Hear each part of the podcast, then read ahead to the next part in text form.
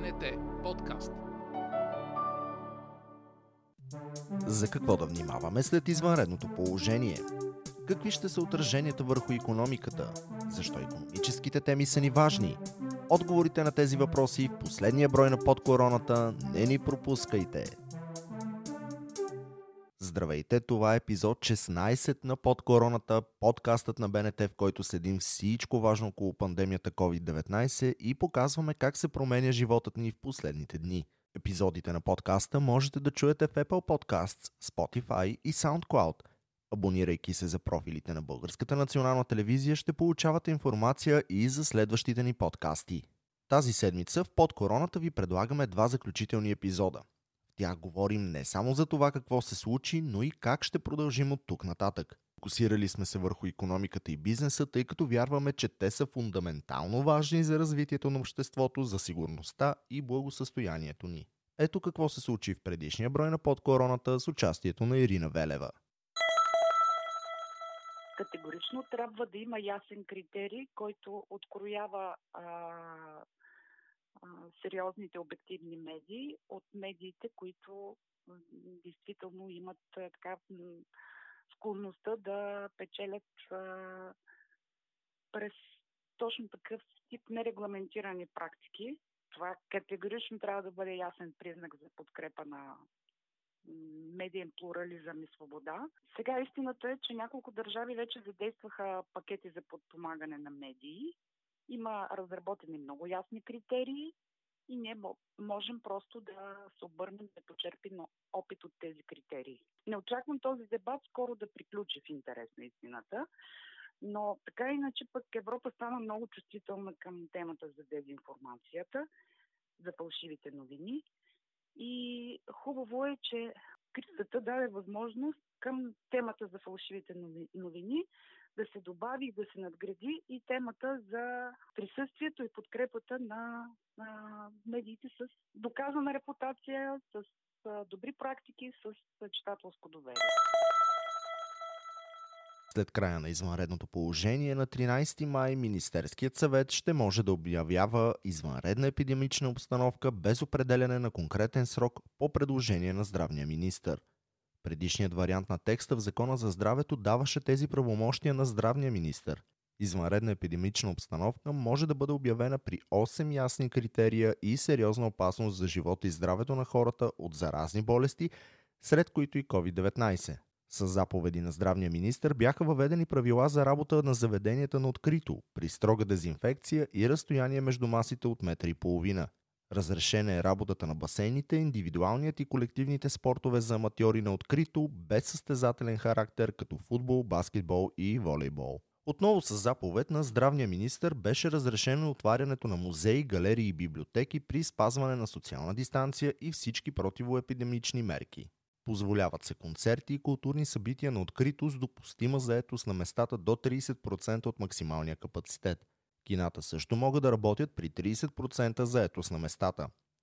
Повече по темата можете да откриете в материала на Надежда Василева на news.bnt.bg. В доклада на Европейската банка за възстановяване и развитие, озаглавен регионални економически перспективи, се казва, че ако се приеме краткотраен ефект от епидемията от COVID-19, в световен мащаб се очаква економиките да спаднат средно с 3,5% през тази година спрямо от 4,8% през 2021 доклада се отбелязва, че тези прогнози са несигурни поради несигурността с развитието на кризата. Българската економика ще отбележи спад от 5% на брутния вътрешен продукт в резултат на економическите последици от пандемията от коронавирус през тази година, но се очаква ръст от 4% през 2021. За сравнение, през 2018 ръстът на брутния вътрешен продукт на страната е бил 3,1%, а през 2019 3,4%. В най-голяма степен спадът ще се дължи на удара върху туризма, оказал пагубно влияние и върху някои други страни. Според главния економист на Европейската банка за възстановяване и развитие Беата Яворчик, по-голямо сътрудничество и економическата гъвкавост са ключови за преодоляване на световната криза. Целият материал е достъпен в обновения новинарски сайт на БНТ. Още важна, актуална и проверена информация за коронавируса можете да откриете в секцията на COVID-19 мобилното ни приложение на новините. Въведете BNT News в App Store или Google Play Store и след това може да свалите приложението безплатно. В секцията COVID-19 може да се абонирате и за известия с най-важните новини за обстановката около коронавируса. Последният ден на извънредното положение е сряда, а по традиция в сряда от 21 часа по БНТ 1 можем да гледаме Бизнес БГ. Това ни даде повод да поговорим за това какво ни очаква след кризата с коронавируса и за това какъв е смисъла на економическата журналистика с водещата на предаването или на Бисерова. Здравей! Здравей! Няколко години се говори, че е възможно да настъпи криза. Изненада ли бе все пак тя за бизнеса? О, със сигурност. Може би най-красноречиво това се пролича заради закъснелите мерки и то не само при нас, а и изобщо по света. Изненада беше за абсолютно всеки един сектор, а и за нас като хора. Бизнесът наистина се готвеше, между другото, за криза, само че за една малко по-различна по отношение на мащаба спрямо тази, която ни застигна. Защото още през 2017 и банкери, и економисти заговориха как след около 2-3 години, т.е. в сегашния период, ще сме в една нова финансова криза, по подобие на онази, която мина през 2008 година, но с малко по-малък обхват и не такава дълбочина. Сега вече дали тази стопанска криза, която беше провокирана от COVID да изпревари финансовата, едва ли има и значение, но пораженията те първа, първа ще ги мерим и ще ги видим. Така или иначе, големите финансови, дори световни анализатори вещаяха, че економическите цикли ще се съкратят и трябва да сме подготвени за това, че економиката ще изживява спадове и пикове на много по-къси периоди. И важното тук е дали сме си научили уроците, дали сме си взели полуките, дали банките и правителствата са направили всичко възможно, за да минимизират рисковете, дали имат нужните запаси и резерви.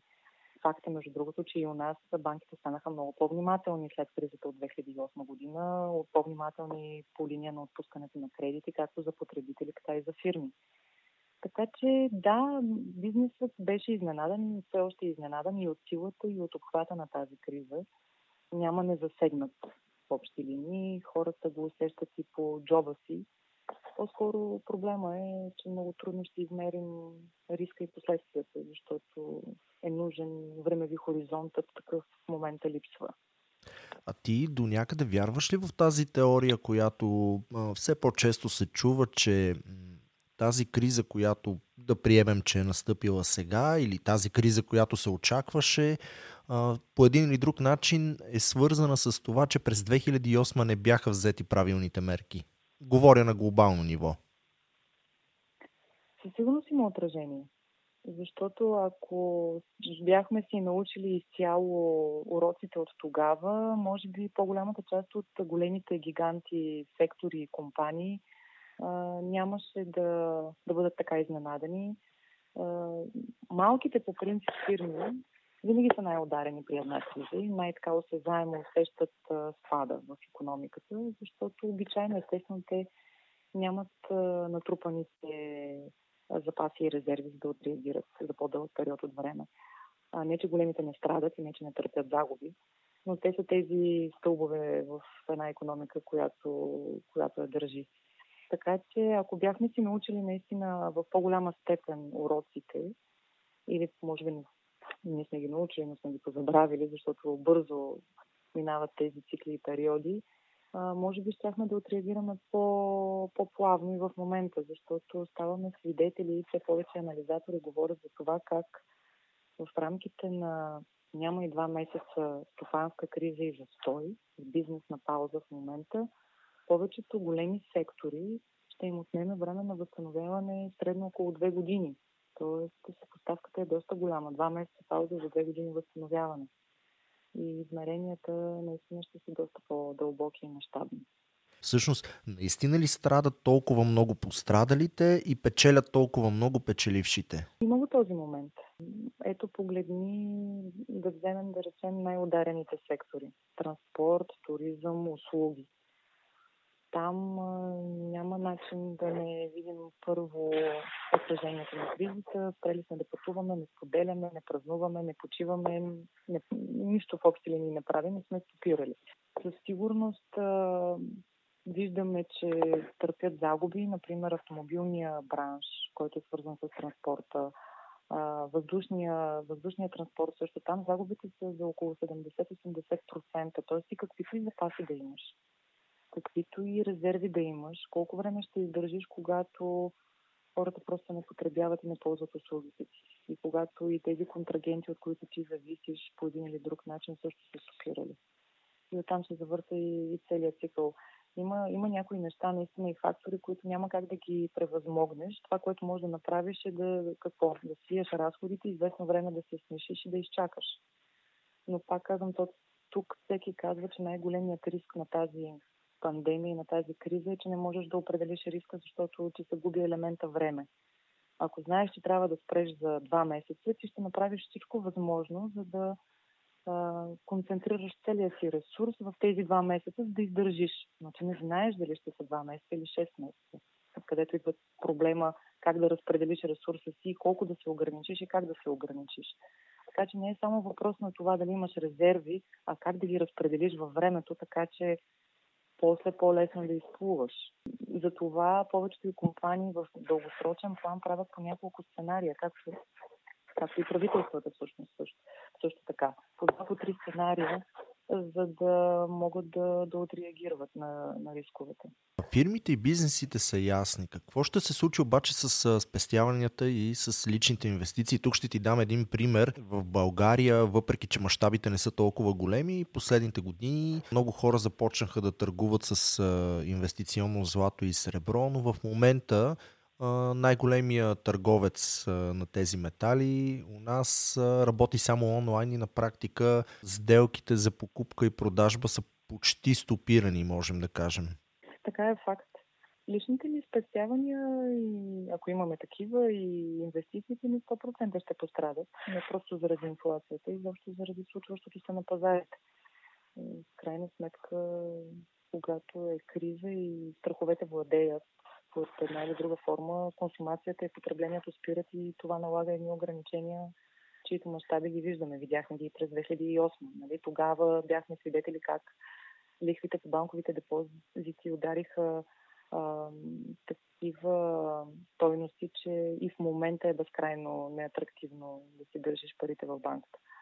И сега сигурно ще последва също една такава, една такава вълна.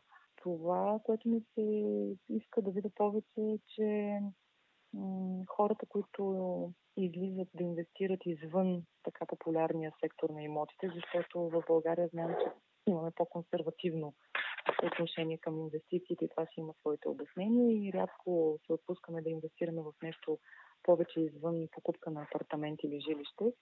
Но все пак има хора, които го правят и инвестират, както казваш ти. Те, те, те не спират това, че си изпаднал в, в спад и в момента си долу в спиралата, не означава, че скоро няма да, няма да изплуваш. Въпрос на изчакване. Също може да кажем, между другото, извън тези примери, които си даде и за, и за биткоините включително, които са най-изключително рискова инвестиция, но много хора я предприемат, защото в момента по-голямата част от търговията се случва онлайн и какво по-добро време, включително и за, за търговията с биткоин. Така че има, има бизнеси, които процъфтяват, има сектори и ниши, които процъфтяват. Да, рисково е в момента да се играе, но и въпрос на, на изчакване, защото пък всеки играч на пазара знае, че рано или късно тази инвестиция ще се върне въпрос на, въпрос на време. Все повече стават хората, което е хубава тенденция в България, които инвестират в различни финансови инструменти и подобряват и финансовата си грамотност, което е, което е хубаво, което е положително.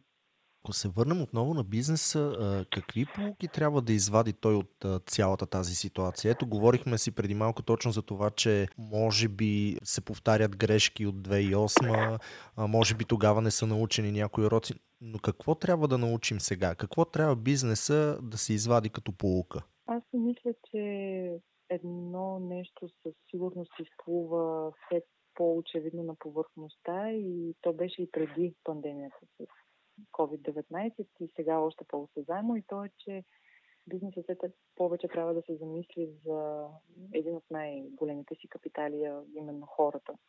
Как да ги задържа, как да ги привлича, как да ги мотивира, защото тези въпроси стояха и преди кризата и работодателите и работниците трудно намираха пресечна точка в интересите си между заплащане и гъвкаво работно време и така нататък, но момента са на още по а, така, още по а, голям дневен ред, защото всички малко или много сме си извадили полуката, че ще се смирим, че ще забавим темпото, че ще се обърнем къде така, по-други ценности.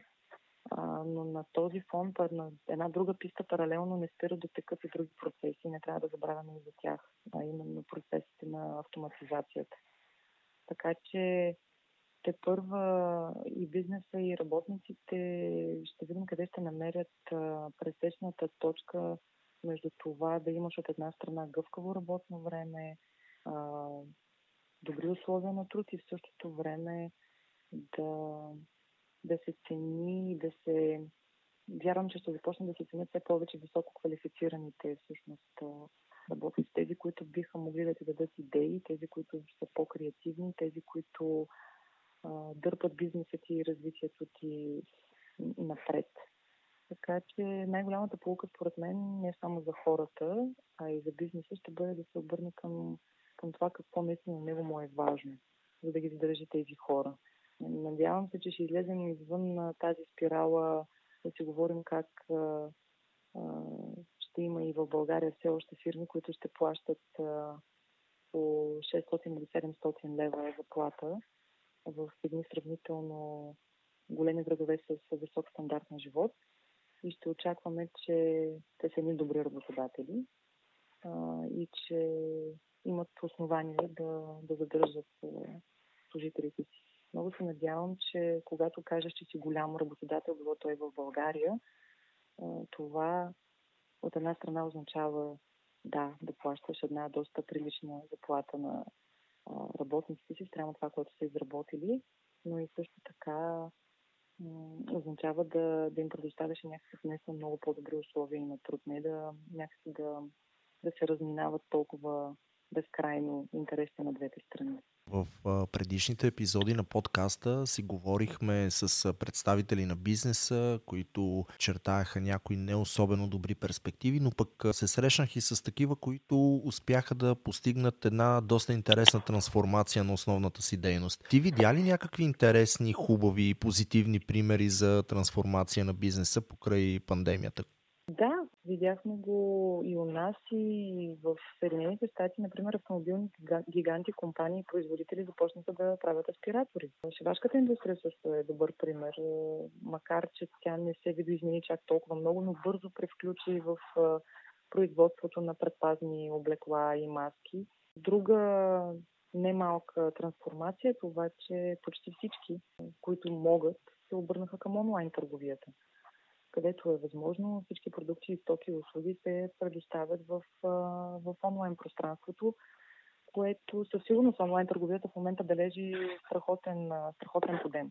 Хубавото на тези трансформации, това, което си мислех е каква евентуално за бъдеще дългосрочно полза може да се извлече от, от това пресключване на, на производства защото така една от теориите, може и малко конспиративно да звучи прямо някои коментари на световни анализатори, които четох, е дали в крайна сметка Европа не е време да, така, да върне и да вземе едно по-наднационално решение с цел да, да вземе превентивна мярка спрямо бъдеща криза и да се определят държави и региони в Европа, в които ще се специализират в производството на определени нужни материали и стоки по време на криза. И за да можем по-бързо да отреагираме и да сме малко по-устойчиви на едни такива спадове. Това, ако, ако видим стъпки в такава посока, би бил интересен въпрос ние като страна, къде можем да дадем своя принос. Сега ми се иска малко да, както се казва, да превключим на друга тема, която обаче пак е свързана с всичко това, което се случва в последните седмици. В а, много интересен период ти стана водещ на предаването Бизнес БГ по БНТ. Как се чувстваш в а, студиото на Бизнес БГ? О, много добре. А, чувствам се добре, чувствам се комфортно, не защото знам повечето отговори, напротив, въпросите са повече, но това е територия, която харесвам и съм се вълнувала от нея вече повече от 10 години. И като репортер в различни медии и а, преди това, така че докато мога да бъда полезна и да давам така изява на интересни теми на това, което вълнуват хората, ще, ще остана в нея. Затова и много държим, между другото, на обратната връзка през а, Фейсбук, защото получаваме изключително интересни идеи и въпроси от самите хора и от засегнатите бизнеси включително. Къде могат да пишат зрителите на Бизнес БГ с своите въпроси? Почтата ни е бизнес bnt.bg. Разбира се, могат да ни намерят и в Facebook, когато напишат Бизнес БГ ще им излезе, че това е економическото предаване на БНТ и много лесно биха могли да се свържат и с мен и с екипа ни от редактори. Годината е 2020. Има ли място за економическа и бизнес журналистика у нас? Някак си не е ли прекалено абстрактна за средностатистическия зрител? Мен, ако ме питаш, винаги е имало място за бизнес и за журналистика, но сега, по време на криза, повече от всякога.